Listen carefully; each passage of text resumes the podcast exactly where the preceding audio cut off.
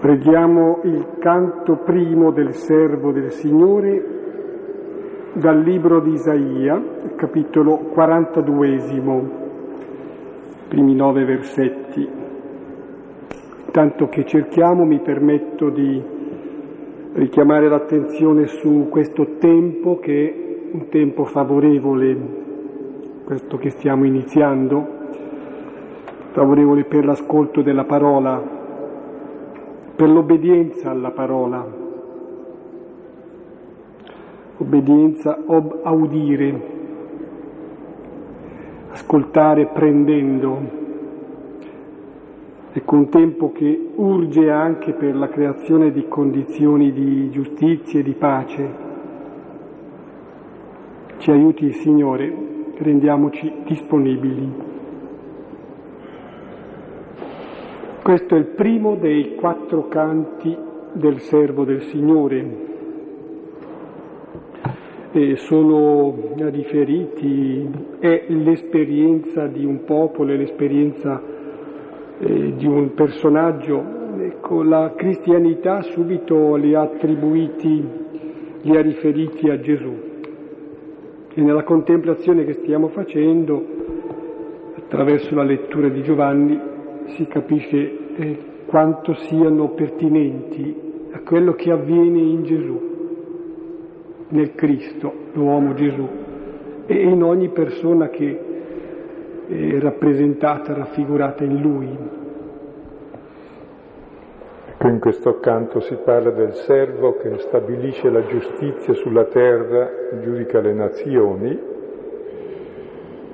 Ecco, abbiamo visto come lui stabilisce la giustizia, come regna su tutte le nazioni, l'abbiamo visto la volta scorsa, regna come coronato di spine e stabilisce la giustizia perché non fa violenza, ma anzi è colui che è oggetto della violenza e non risponde al male col male.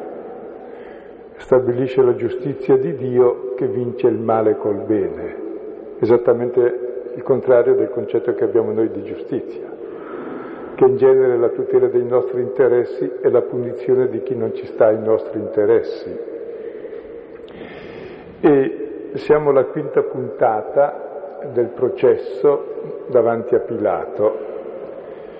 E nella prima Gesù è stato presentato come malfattore dai capi, e nella seconda Gesù si rivela non come malfattore ma come vero re e malfattori sono i cosiddetti re che usano la violenza, lui è il vero re perché non usa la violenza,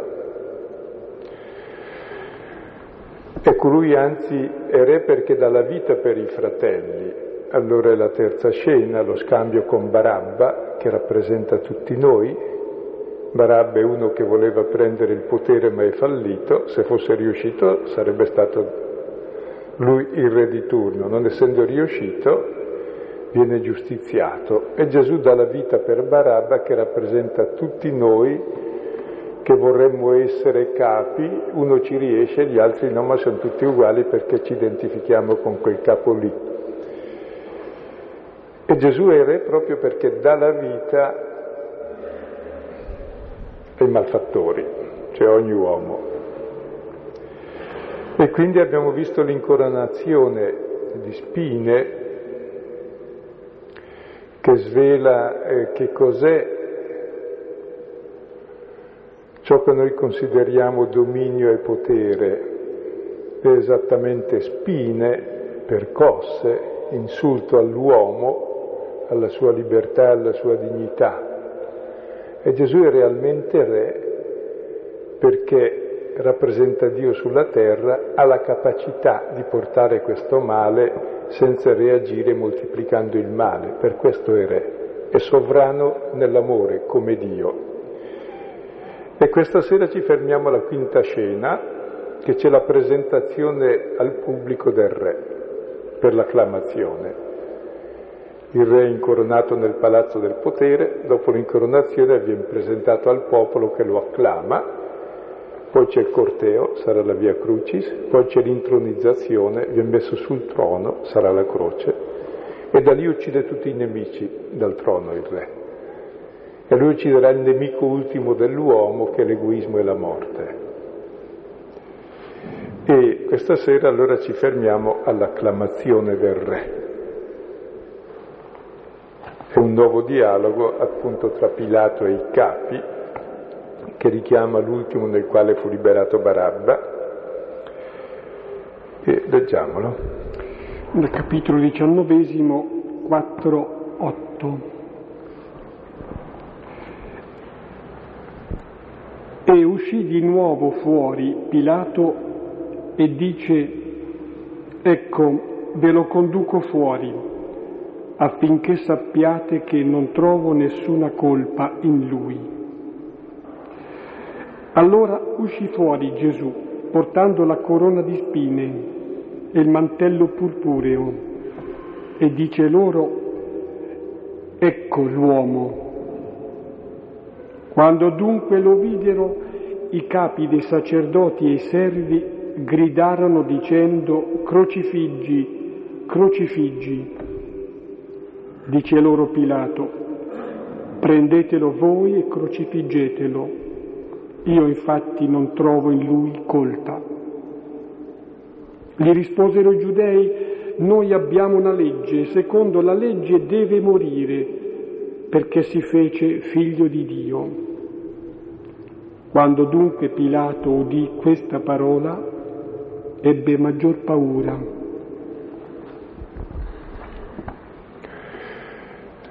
Ecco, la scena comincia con Pilato e che presenta quest'uomo flagellato e coronato di spine al pubblico, a chi gliel'ha presentato come malfattore per, dite, per dire guardate che la vostra accusa è inconsistente, è un re da burla, non c'è da aver paura di lui. Ecco, e questo che vorrebbe essere una burla, in realtà è l'Epifania regale. Gesù mostra la regalità di Dio, tant'è vero Pilato stesso dice e c'è uomo, ecco l'uomo, l'uomo è immagine di Dio. E ci fermeremo su questa espressione di Pilato che è il centro del racconto, della scena, ecco l'uomo. Essere uomo così vuol dire essere figlio di Dio, essere come Dio, il cui unico potere è quello di amare, la cui unica libertà è di servire, con una forza più grande della morte. Gesù è Dio proprio in quanto è uomo così, la sua carne rivela Dio. E poi la reazione davanti a questa rivelazione di Dio è il crocifiggi. Perché reagiamo così? È il grande mistero. E questo crocifiggi eh, prepara l'intronizzazione, la scena quando Gesù sarà innalzato sul trono. E allora esaminiamo i vari elementi di questo racconto. Primo versetto. E uscì di nuovo fuori Pilato e dice, ecco ve lo conduco fuori affinché sappiate che non trovo nessuna colpa in lui. Si dice che Pilato esce, prima non si dice che era entrato nell'incoronazione di spine, per cui sembra che l'incoronazione che abbiamo fatto lunedì scorso sia avvenuta fuori, in realtà è avvenuta dentro il palazzo. E però dicevamo che non è una distrazione dell'autore, ma è una finezza, perché ciò che avviene nel palazzo è ciò che fuori accade sempre. Cioè lì si decide tutto e fuori avviene ciò che lì è deciso. Allora Pilato esce e presenta Gesù, quest'uomo flagellato, percosso, coronato di spine, quest'uomo eh, che non può nuocere a nessuno e lo presenta per quale motivo? Per dire che è innocente. Adesso comprendiamo perché Pilato ha permesso che Gesù fosse coronato di spine e perché lui stesso l'ha fatto flagellare l'ha fatto per provare l'innocenza. Può sembrare paradossale, ma è vero. Quell'uomo lì non nuoce a nessuno, per principio. Innocente è uno che non nuoce. Quindi non può pretendere il potere, perché chi pretende il potere è uno che può nuocere molto, cioè che ha una violenza superiore all'altro pretendente. Quindi la prova che Gesù è innocente è guardatelo in faccia, questo povero Cristo non può essere re. Quindi l'ha fatto a fin di bene, per mostrare che è innocuo. Contemporaneamente una seconda intenzione che lui ignora, ma è proprio l'innocente che porta la violenza sempre. L'innocente porta la violenza del potente, quindi dice una grande verità. E poi lui ha un'altra intenzione e presentando ai giudei che sono i suoi antagonisti, lui è l'occupante romano, il loro messia, il loro re, flagellato, coronato di spine, lo fa con ironia, dice ecco il vostro capo. Tutto qui. Facendo così prende in giro sia Gesù, ecco che capo è, sia gli ebrei, ecco il vostro capo, ma lui non si accorge che in realtà prende in giro se stesso e il suo capo Cesare. Perché? Perché è proprio lui che l'ha ridotto così. Cioè cosa fa il capo dell'uomo? Cosa fa chi ha il potere dell'uomo? Provate a guardare in giro il mondo e vi accorgerete. Quello che hanno fatto di Gesù. Cioè è sempre l'innocente, colui che non può nuocere, che viene sterminato. Dal livello più semplice negli studi, dal livello economico, da tutti i livelli, fino a quello bellico, tutti i livelli. Perché se potesse nuocere è lui che stermina. Quindi come vedete continua eh, la rivelazione di come Dio è re. Dio è re perché non nuoce, anzi pone la vita a servizio di tutti, mentre noi vogliamo essere capi, vogliamo essere come quel Dio che è sommamente nocivo, Dio è l'onnipotente che può sterminare tutti, e io vorrei essere come Lui. E Gesù invece ci corregge l'immagine di Dio e di uomo. E quindi Pilato prendendo in giro Gesù in realtà prende in giro il potere come lo esercitiamo noi uomini. Lui stesso in prima persona è stato lui a ridurlo così. Bel potere è quello che fa così, che condanna l'innocente e gli fa portare il male di cui non è colpevole. Bellissimo. Ma di fatti è così.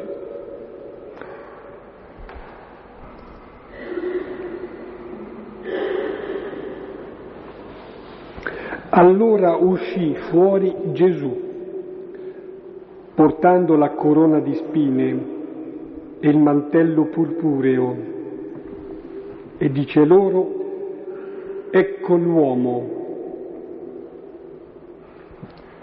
Ecco, e Pilato dice lo conduco fuori, invece non lo conduce fuori, è Gesù che esce. Così quando gli daranno la croce, non è che gliela caricano, è Gesù che la prende, cioè l'iniziativa è sua. È Gesù che si presenta in pubblico con la corona e, la porpora, cioè con le sue insegne regali, e si presenta come re. E davanti a lui Pilato dice, ecco l'uomo, l'uomo, cos'è l'uomo? È quello lì, l'ecceomo. Ecco l'uomo come lo riduce il dominio dell'uomo sull'uomo, è ridotto così. Ecco l'uomo come ridotto dalla falsa, dalla falsa concezione di uomo e di Dio.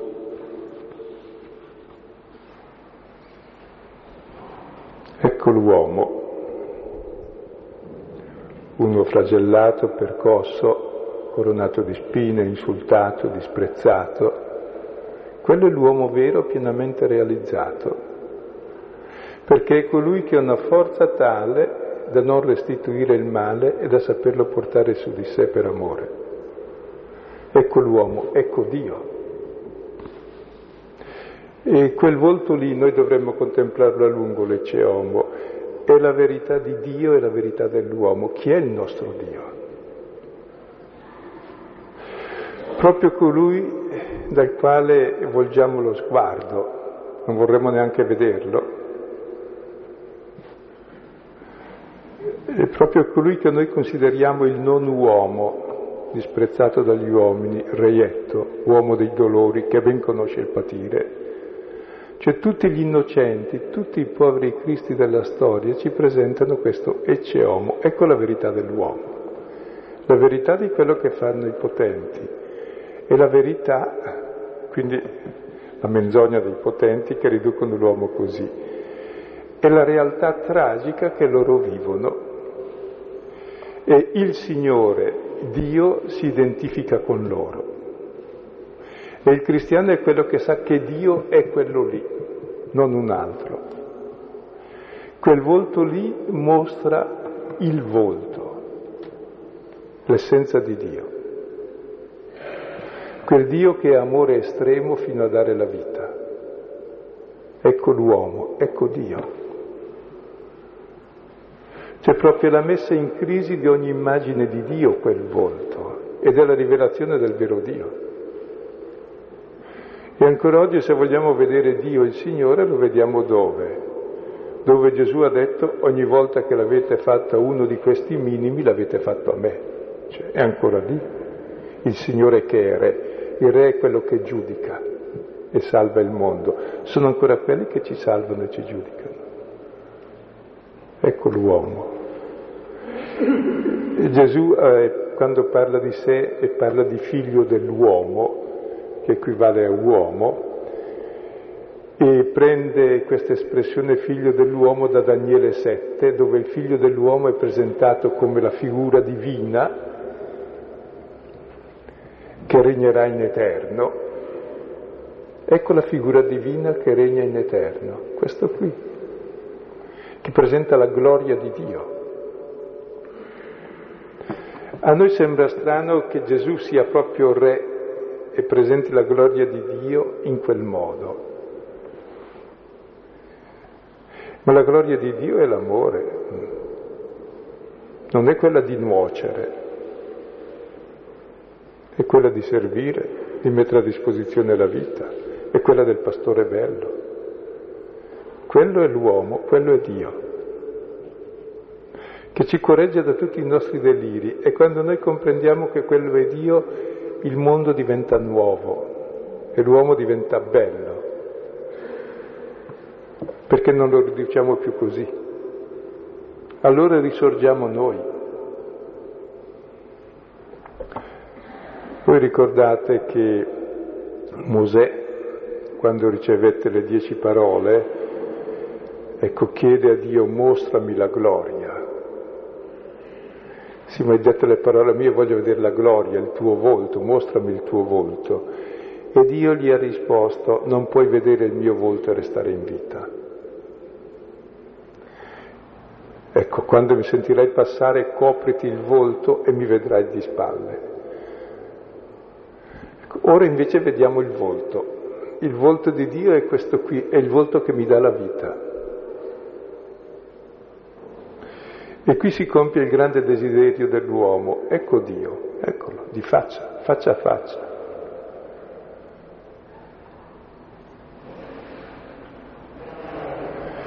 Questa cosa è molto scandalosa ed è la differenza radicale proprio tra il cristianesimo e qualunque religione o qualunque ateismo, l'abbiamo già detto altre volte, ed è un'istanza critica contro ogni religione, che giustifica l'oppressione dell'uomo sull'uomo ed è messa in crisi anche di ogni potere dell'uomo sull'uomo. E questo volto è vera teologia in senso forte, teologia vuol dire parola su Dio. Ecco, qui è teologia in senso più profondo, è parola di Dio, è Dio che parla. e si rivela in modo definitivo. Dio non ha un altro volto, ecco l'uomo, ecco Dio. L'uomo immagine di Dio, è il figlio che ama i fratelli come il padre.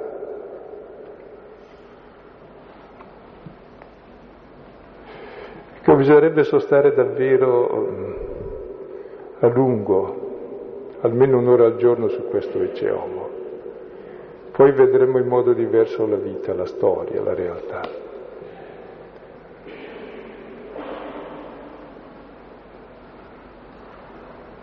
E capiremo tante cose. Capiremo la verità dell'uomo e la verità di Dio capiremo la gloria, che non è la vanagloria,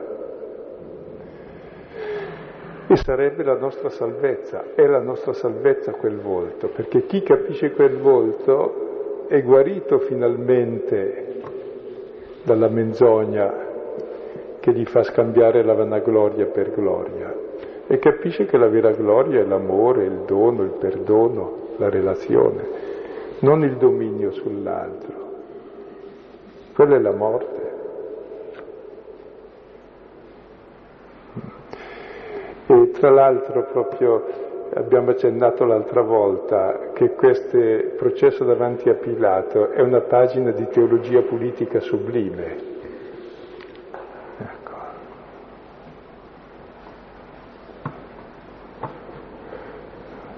Proprio dove si rivela Dio come Dio entra realmente nelle nostre relazioni umane, nel modo di considerare l'uomo.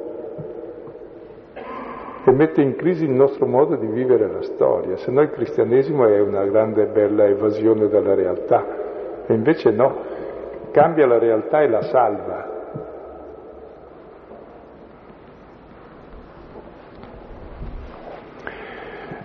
Permettete una piccola divagazione su questo. Eh,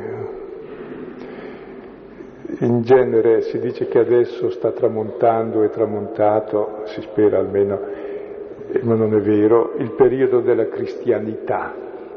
Per cristianità si intende quel sistema dove noi cristiani siamo al potere, e ci imponiamo a tutti eh, perché siamo al potere. Ecco, Ora si dice che è tramontato, ma non è vero, ci sono tentativi continui di restaurazione di questa a tutti i livelli e io li ammiro per la buona volontà questi tentativi. Ci sono sempre stato cominciando da Pietro che tira fuori la spada, no, ci saranno sempre fino alla fine. Quindi sono di gran buona volontà ma non di grande intelligenza evangelica. E ci saranno sempre, ma eh, abbiamo meditato ieri nella liturgia le tentazioni di Gesù. Esattamente ciò che Gesù dichiara satanico, noi lo usiamo a fin di bene, se sei figlio di Dio, per mostrare che è figlio di Dio, come mezzo privilegiato. C'è il potere, il dominio anche sulle cose, sulle persone su Dio. Ecco, cercando di dare rilevanza al cristianesimo ne distruggiamo l'identità, perché la rilevanza del cristianesimo non viene dal dominio ma dal servizio, dalla croce, dove ha messo la propria vita a servizio di tutti. E quindi dobbiamo sempre stare attenti a queste trappole. Quando si parla delle tentazioni di Gesù, sono le tentazioni costanti, prima di Israele, poi della Chiesa e poi di ciascuno di noi. E questo tipo di cristianità è pericoloso perché oltre che tradire il Vangelo, e pazienza, lo facciamo mille volte al giorno, lo rende incredibile a tutti perché si oppone al mondo invece di salvarlo con criteri uguali e opposti. Cioè litiga con gli altri perché vuole le stesse cose, dice se i cristiani sono questi, sono uguali agli altri. E quindi vinca il peggiore. Se siamo peggiori noi, vinciamo noi, capita spesso. Se sono peggiori gli altri ringraziamo, ci perseguitano un po', almeno comprendiamo forse qualcosa. E sono discorsi difficili da capire, ma la storia ce le insegna e se non altro contempliamo questo volto, ecco l'uomo.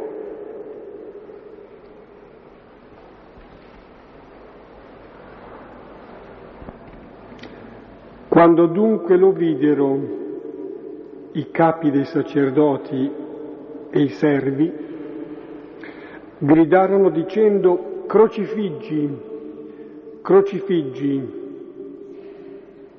Dice loro Pilato, prendetelo voi e crocifiggetelo.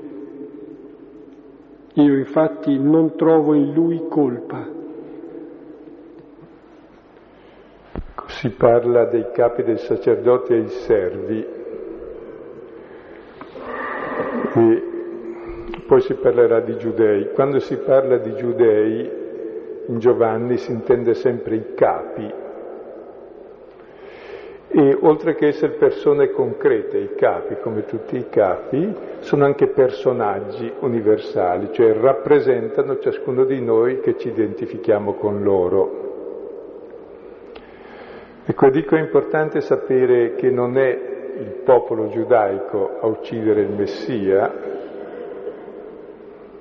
ma sono esattamente i capi come personaggi universali, i capi dei giudei, i capi dei romani, Pilato in nome di Cesare, personaggi universali che rappresentano anche noi che ci identifichiamo con quei capi, cioè il nostro modello di uomo è il brigante più potente, come vorremmo essere. Allora se ci si presenta un povero uomo così, cosa diciamo? Eliminalo. Cosa ne fai di un emarginato? Eliminalo. Cosa fai di un immigrato? Eliminalo. Se ti serve tienilo, se no lo mandi via. Cosa ne fai del povero? Eliminalo. Può rendere in qualche struttura, facciamo qualche struttura dove possa rendere, se no eliminalo, cioè tutto in funzione.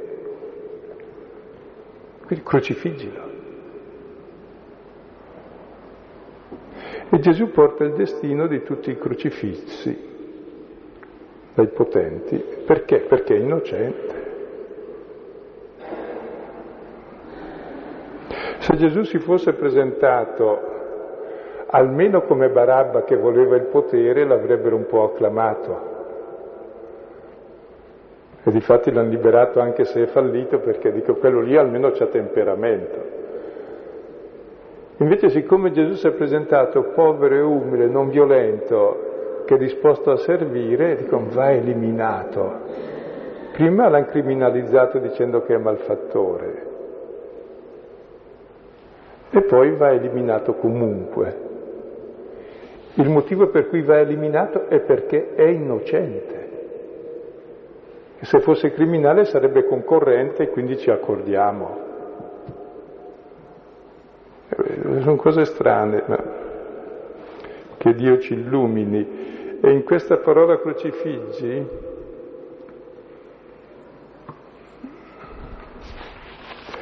credo che ognuno di noi può sentire la propria voce, cioè che modello di uomo ho io, che modello di Dio. Cioè come modello d'uomo questo volto, oppure il potente, colui che domina, il brigante. E ci sono molti modi di essere briganti, quanti sono i possibili crimini.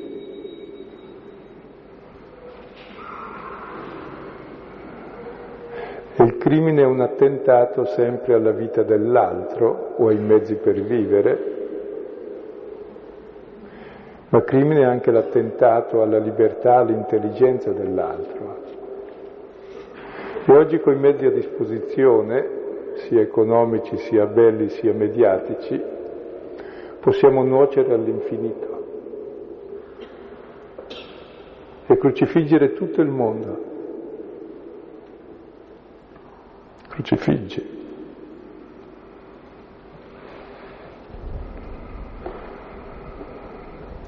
E inquieta che il popolo, il popolo, i capi, dicano crocifiggi. Ma se uno si legge dentro bene, cosa faremmo noi davanti a queste persone? Sì, un moto di pietà sì, però oh, la pietà ha dei limiti. Se devi prendere una posizione, per chi la prendi? Per il crocifisso o per i crocifissori. Noi invece siamo sempre quei democristiani di mezzo che riusciamo a stare in mezzo bene tra crocifisso e crocifissori. mentre invece non c'è il di mezzo, cioè o hai come modello quest'uomo che ama e serve, o hai come modello l'egoista che domina e opprime. Mm. Questo è specialista nel grigio, mentre invece è meglio essere juventini, bianchi e neri, dove però il bianco e il nero non è da identificare con gli altri, è dentro di noi. Cioè ci accorgiamo tutti che davanti a queste persone qualcosa in noi ci inquieta e ci mette in questione e qualcosa anche però ci disturba.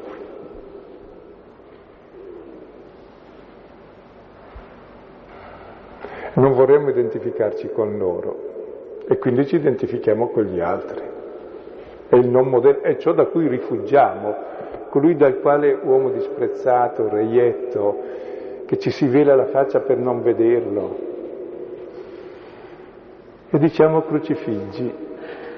E proprio di questa persona in Isaia 53 si dice proprio questo sarà onorato, esaltato e molto innalzato e si stupiranno davanti a lui il re e si chiuderanno la bocca, perché vedranno ciò che non hanno mai udito. Cioè che proprio la croce, che è l'obbrobrio massimo, è il suo innalzamento, la sua elevazione anche visivamente. Perché? Perché sulla croce manifesta l'amore sovrano di Dio, che dà la vita per chi lo crocifigge e la croce è la sua gloria. In questo nostro crocifiggi c'è il male nostro, ma c'è anche la nostra salvezza,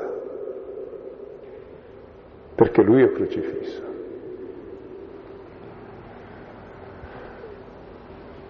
E Pilato dice prendetelo voi e crocifiggetelo non lo fa per lavarsene le mani, lo fa per dire una cosa molto semplice. Io non voglio crocifiggerlo, fatelo voi. Voi che non potete farlo. Quindi ricorda loro che sono sudditi dei romani, perché i giudei non potevano condannare a morte. Quindi è un modo ironico per dire il capo sono io, non voi. In realtà, come vedete, Pilato non è assolutamente nessun capo, come anche gli altri capi, sono sotto il capo di questo mondo, cioè sono l'ingranaggio di una macchina infernale e malefica di morte. Per cui non comanda nessuno, sono tutti comandati dalla violenza e dalla stupidità. E di fatti, pur volendo liberare Gesù, pur dichiarandolo innocente, pur facendo di tutto per liberarlo, è lui che lo uccide e gli mette su re dei giudei. Che vuol dire che il potere quando è dominio, è impotente a fare il bene, fa il male anche se non lo vuole.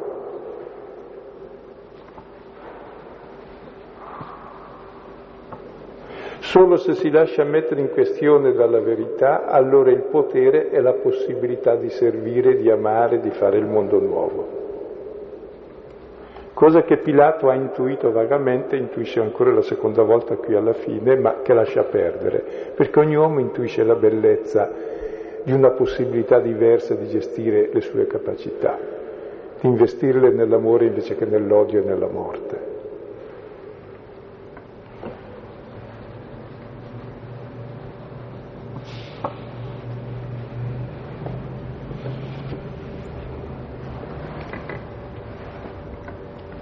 Risposero i giudei, noi abbiamo una legge secondo la legge deve morire perché si fece figlio di Dio. Ecco, questi giudei sono ancora i capi, questi personaggi che ci rappresentano e dicono noi abbiamo una legge. Abbiamo già visto nel capitolo quinto, nel nono e in tante altre parti il problema della legge la legge è ciò che si stabilisce che va osservato, però dipende, ci può essere una legge per la vita o per la morte, una legge che difende privilegi e oppressioni, una legge invece che favorisce l'ultimo, favorisce la giustizia, la libertà. Due leggi opposte. La legge del potente o la legge dell'ultimo?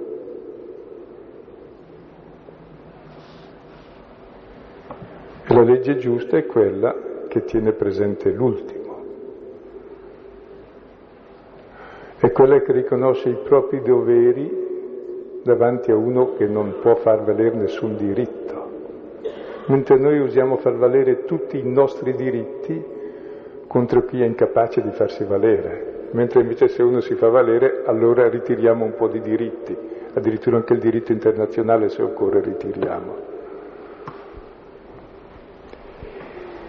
Ed è importante perché, tra l'altro l'unica legge che ha ricevuto Gesù è quella di esporre, disporre e deporre la vita per gli altri. Questo è il comando ricevuto dal Padre, il comando di dar la vita perché il Padre è colui che dà la vita e il Figlio uguale al Padre chi dà la vita. Mentre invece le nostre leggi dicono deve morire, cioè le nostre leggi sono per la morte, le leggi di dominio e di potere ovviamente. Ed è importante sapere che nessuno uccide mai così, anche il più pazzo criminale ha bisogno di uccidere legalmente, si inventa la legge se occorre, le leggi razziali, le leggi di guerra, tutto si inventa. Si è sempre ucciso in nome della legge o di Dio, cioè di valori supremi. Ma che Dio e che legge è quello che uccide? È, la, è il Dio della morte, è Satana, non è Dio. Dio è colui che dà la vita. E se voi guardate, tutte le uccisioni sono sempre in nome di Dio, patria e famiglia, la, la triade. Oppure, stranamente, anche la bella triade cristiana è giustizia, libertà e fraternità, eguaglianza, fraternità e libertà. perseguita con metodi violenti, ciò che la distrugge. Cioè sempre per valori ritenuti sacri si uccide. Dopo se uno scava in fondo ci si accorge che il sacro Dio è il denaro e non altro. Ecco che la patria è, è il proprio mercato, libero o meno, e che la propria famiglia è l'interesse privato. Ecco, questi sono i sacri valori. E bisogna smascherarle queste cose. E Gesù deve morire, perché deve morire? Perché si è fatto figlio di Dio. Ecco, Gesù viene ucciso come figlio di Dio. E stranamente è figlio di Dio proprio perché è ucciso. perché dà la vita per gli altri. Il nostro Dio è un Dio crocifisso.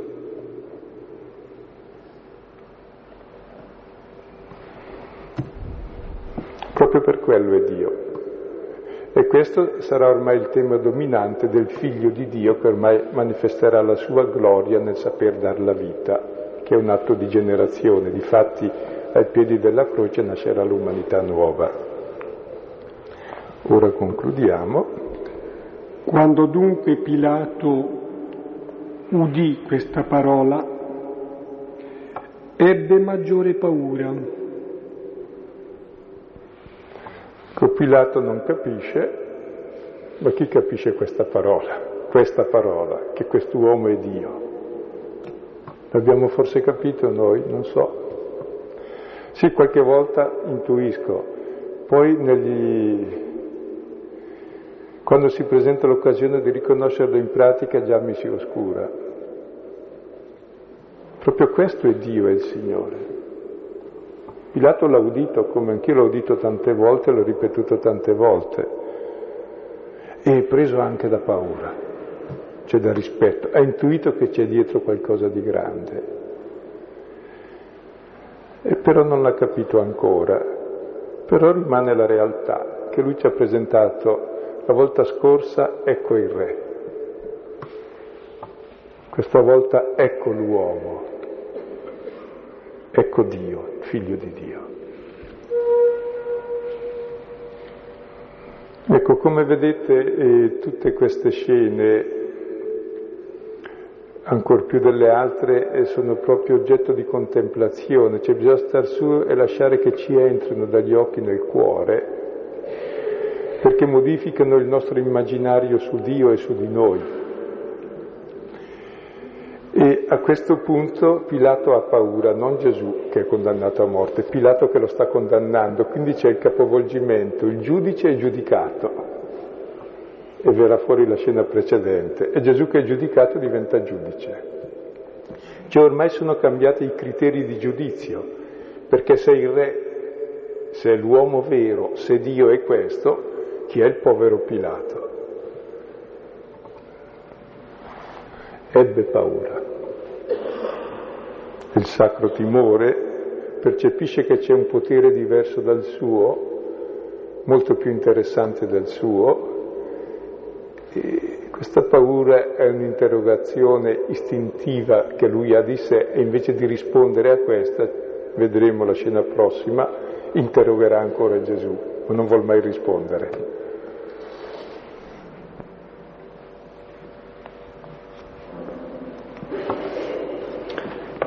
Qualche testo, pochi,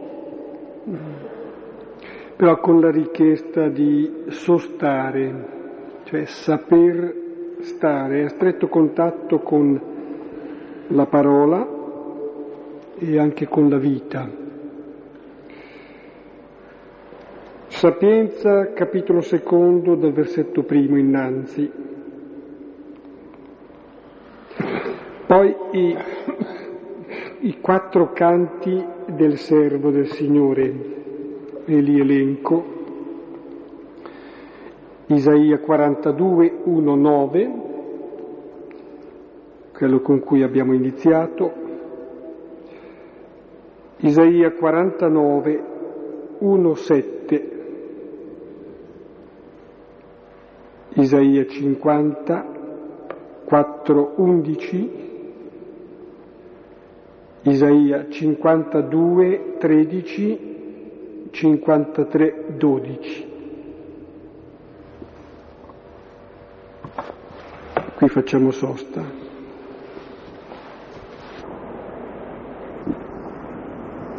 Una, una considerazione e una domanda. La considerazione è un pochino questa.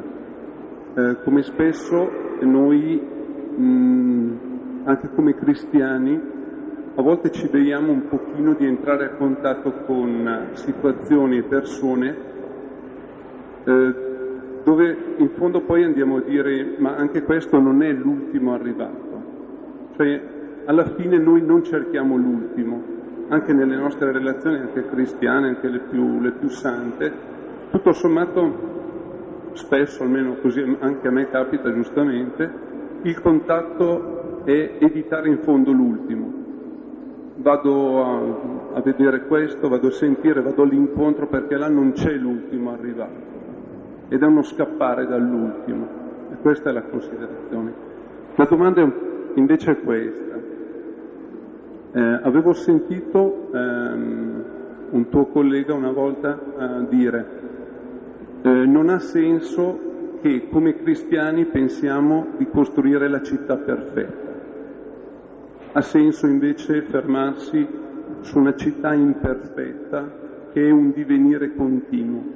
Per cui ecco un po' la domanda che, eh, che faccio è questa. Nella sequela faticosa eh, verso il Signore, a volte ci mettiamo in testa di voler costruire un qualcosa di perfetto e abbiamo forse in testa così un, uh, un qualche cosa, come a volte anche tu dicevi, forse tutto omologato, tutto omogeneizzato. Che senso ha avere un, un pensiero del genere? E circa la prima osservazione che noi cristiani non guardiamo agli ultimi, io direi non in quanto cristiani, ma in quanto uomini. Poi grazie a Dio se c'è una certa sensibilità agli ultimi nel mondo è ancora grazie a Cristo e e a quel poco che riusciamo a capire del Vangelo. Proprio. circa invece la seconda domanda, che non vogliamo costruire una città perfetta, qualcuno ci è riuscito, eh? poi ci sono sempre proposte della città perfetta, basta uccidere i nemici, basta che prendiamo il potere in mano noi e che mettiamo regole giuste e poi abbiamo la città perfetta. Questa città perfetta si chiama la bestia, apocalittica. La nostra città è imperfetta, però dipende in che direzione andiamo. Cioè in questo momento storico in cui mi trovo, in queste condizioni, sto andando verso una maggior solidarietà, verso una maggiore attenzione, verso questo volto della verità dell'uomo, oppure vado sempre più nella direzione opposta della menzogna, eccetera. Quindi siamo in questa condizione né più né meno, siamo qui, ma in che direzione mi metto? Una, per camminare lentamente in una direzione o nell'altra, questo non è secondario. Perché chi pretende di essere arrivato o è imbecille o è già morto. Finché viviamo siamo in cammino, ma in che direzione? Ecco, questo è importante. E anche aiutarci a capire la direzione e poi eh, c'è anche, direi, un effetto positivo dello stare insieme in una direzione giusta, che le ocche volano insieme perché risparmiano volando insieme, e non mi ricordo più quanto Filippo, 60% di energie? 71%. Ah? 71. 71, ecco. Uno studio recente sulle oche, chiama le oche.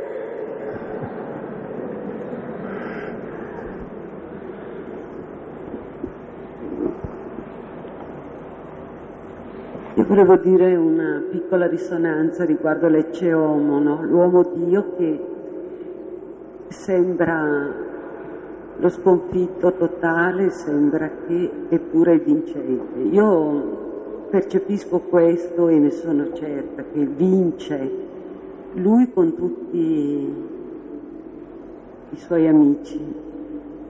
Io non so come, però sono già vincenti qui e ora poi tra il dire e il fare, cioè anche concretamente anch'io sono un disastro, nel senso che per tanto tempo così davo un'offerta alle persone che incontravo strada, poi ho smesso perché mi sembrava che era un atteggiamento di mantenere qualcosa che non era, dignità che non era. Allora ho cominciato a parlare a instaurare un piccolo dialogo così e adesso io vedo che ci si saluta, ci si sorride. Non lo so qual è la strada, però è certamente quella della, della piccolezza, del sorriso, del, della dignità della persona, dell'amore di questo uomo Dio che è perdente ma che, che vince già che ora, che è l'unica speranza e l'unica salvezza per l'umanità. Ecco, credo importante davvero capire come questo ecce homo non è perdente.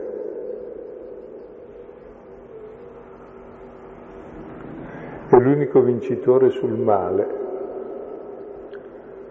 Vedendo questo volto mi sento sempre perdente perché sono dall'altra parte, tra quelli che lo fa. Cioè, eh, Giovanni proprio insiste che quella è la gloria, cioè l'attributo più esclusivo di Dio, saper amare così. Ora, a me basta sapere, almeno trovarmi in mala coscienza per dire non sono lì, ecco, ma almeno capire che la gloria è lì. E quando noi considereremo l'ultimo come nostro Dio e nostro Signore, eh, sarà il regno di Dio. E di fatti sembra che risulti solo alla fine, perché quando gli diranno, eh, quando ti abbiamo visto Signore? Eh, quando avete visto quelli lì avete visto me.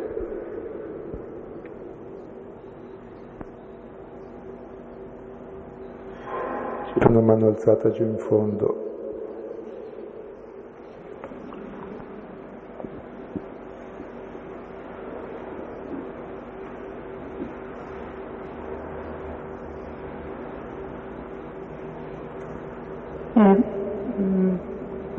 colpito molto l'ultima volta e oggi è stato ripreso un po' eh, il, il, il, senso del, del, significato della corona di spine, della vanagloria dell'uomo e del vivere sotto la pressione del giudizio degli altri, in una falsa perfezione che non si raggiunge mai chiaramente.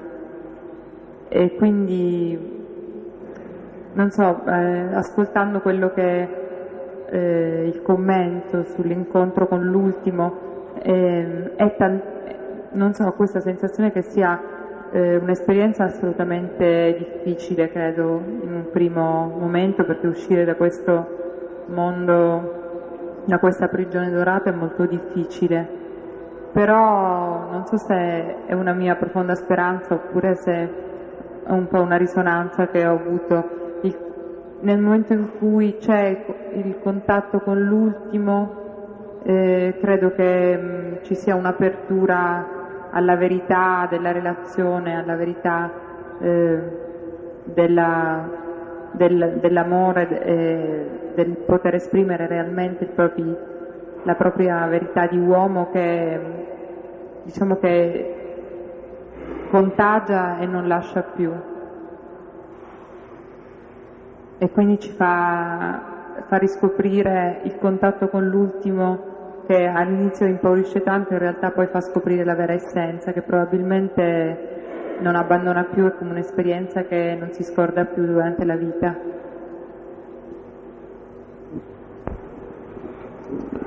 E poi noi stessi abbiamo dentro delle cose molto ultime che ci rendono uguali a tutti gli altri, sono le cose fondamentali che curiamo mai per cui diventiamo disumani.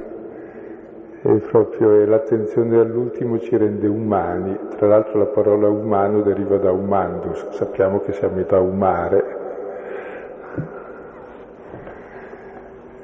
Allora abbiamo molta umanità perché siamo tutti solidali. Da questa coscienza comune nasce la solidarietà e l'umanità. Il resto è atteggiamento bestiale, disumano, da lupo. Mm.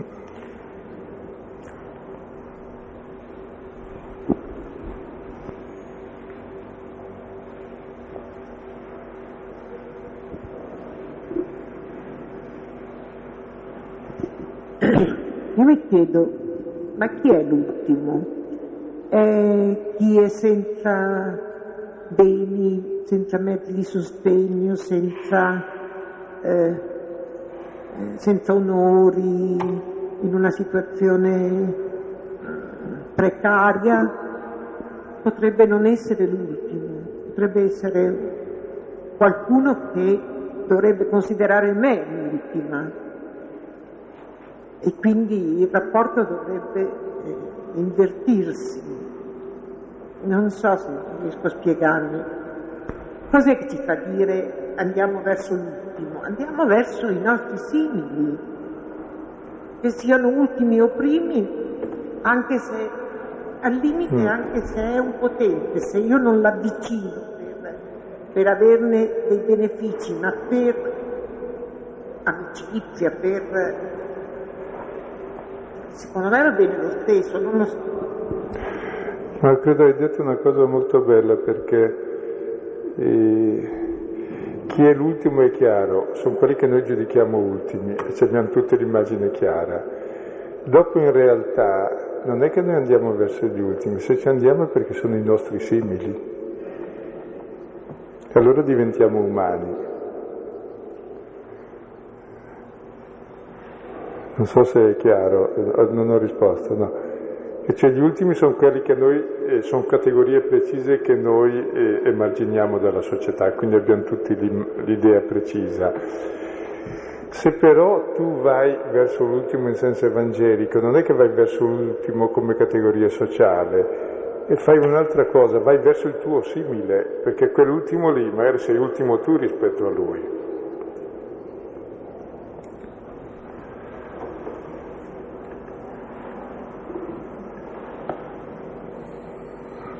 C'è il mio simile nel senso che è uomo come me, che ha i suoi limiti come me, che è mortale come me, che ha le sofferenze come me, che che hai bisogni fondamentali come me, di relazione, di stima, di apprezzamento, di vita.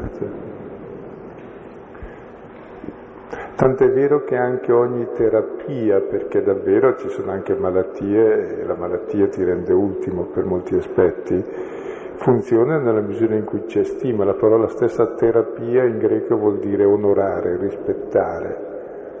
È il rispetto per l'altro che lo costituisce uomo. Per questo appunto considerare re quest'ecce homo, il rispetto per quest'uomo è il riscatto dell'umanità e anche della mia umanità, per chi lo riconosce come re.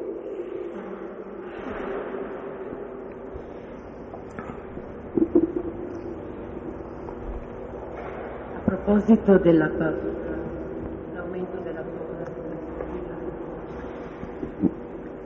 l'ho messa in relazione, correggimi se sbaglio, con la mancanza di autenticità di Pilato stesso.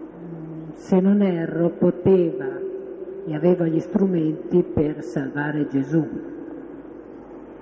Non l'ha fatto, sempre se non erro, perché è imbrigliato nel personaggio, non è più persona, lo fa per tornaconto di immagine forse o di potere. Non è paradigmatico quindi di una situazione abbastanza frequente, la mancanza di coraggio nell'essere autentici non porta all'aumento di paura, presa coscienza delle conseguenze. Sì, credo che come dici anche il fatto che lui non ha risposto alla verità che ha capito, allora è chiaro, se non rispondi alla verità non puoi decidere giusto. Quindi entri nell'ingranaggio e dell'ingranaggio poi della paura oltretutto, perché sei costretto a fare ciò che non vorresti oltretutto. Se fai diverso hai paura, ma anche a far quello hai paura. E qui è la paura perché si trova davanti il figlio di Dio, dice, e io sto condannando lui. Sì, è vero.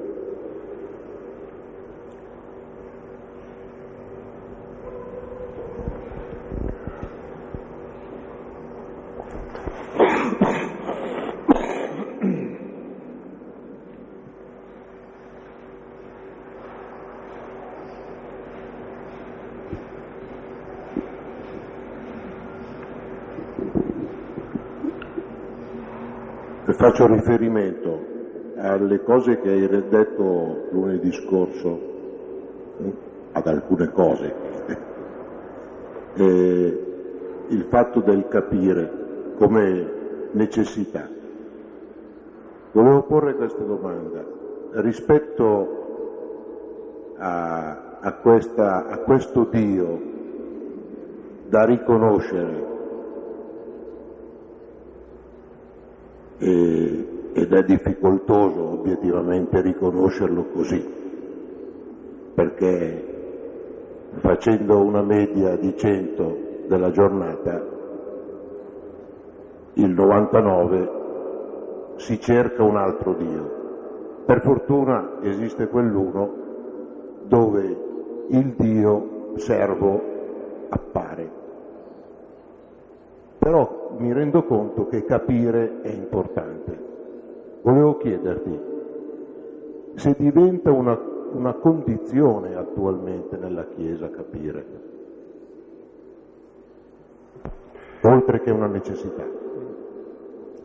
Ma penso che capire è fondamentale per l'uomo per poter decidere secondo verità Ecco, poi io sperimento una cosa davanti a questi testi, e l'ho già detto altre volte, ma sento il dovere di dire che cioè, davanti a queste cose che capisco, per forza le capisco perché sta scritto così più o meno, sento disagio perché non le faccio. Ma ringrazio Dio che capisco almeno. Cioè, sono in malafede, ho bisogno proprio di essere perdonato. Cioè non posso più giustificarmi, questo voglio dire, ma questo è un grande dono di Dio. Già, il migliore sarebbe ancora avere quello successivo, ma cioè di cambiare, ma il primo cambiamento è proprio cambiare il giudizio. Cioè dire sì ho sbagliato, per esempio, certamente il gesto più alto del Papa attuale sono stati i mea culpa. Ha riscattato la storia con quei mea culpa, che poi non ci aveva colpa lui oltretutto, perché è venuto dopo. Cioè saper, saper, riconoscere il male come male e assumersi la responsabilità perché in un modo o in un altro ci sono dentro anch'io è l'unica dignità vera che ha l'uomo. Diventa responsabile, capace di rispondere.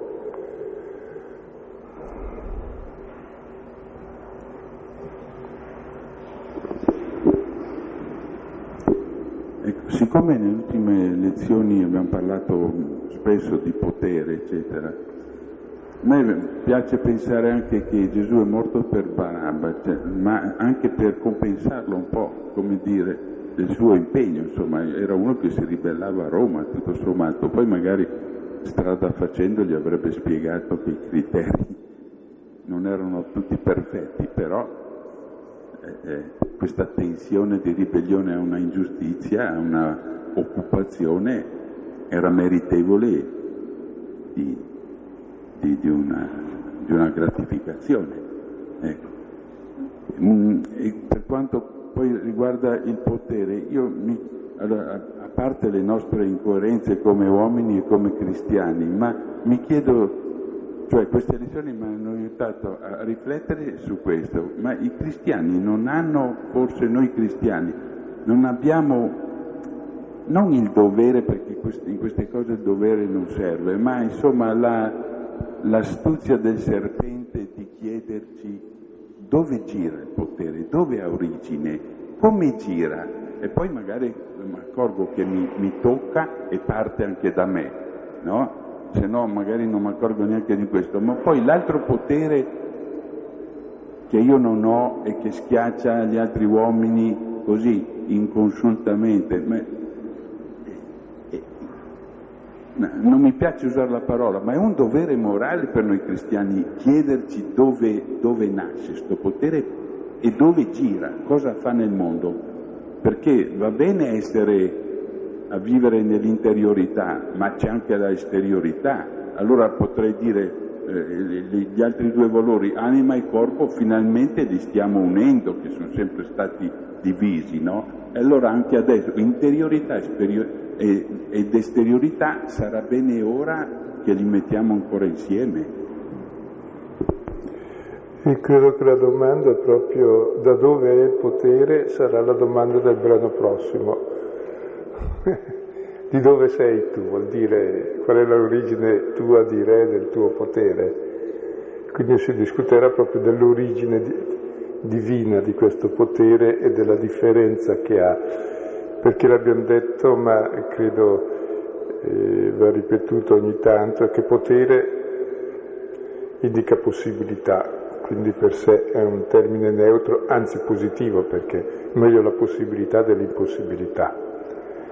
Dopo questa possibilità può essere usata o per la vita o per la morte, o per l'amore o per l'egoismo o per creare o per distruggere, quindi va giudicato quale potere e sarà il brano prossimo, ci fa vedere appunto da dove vieni, cioè qual è l'origine del tuo potere.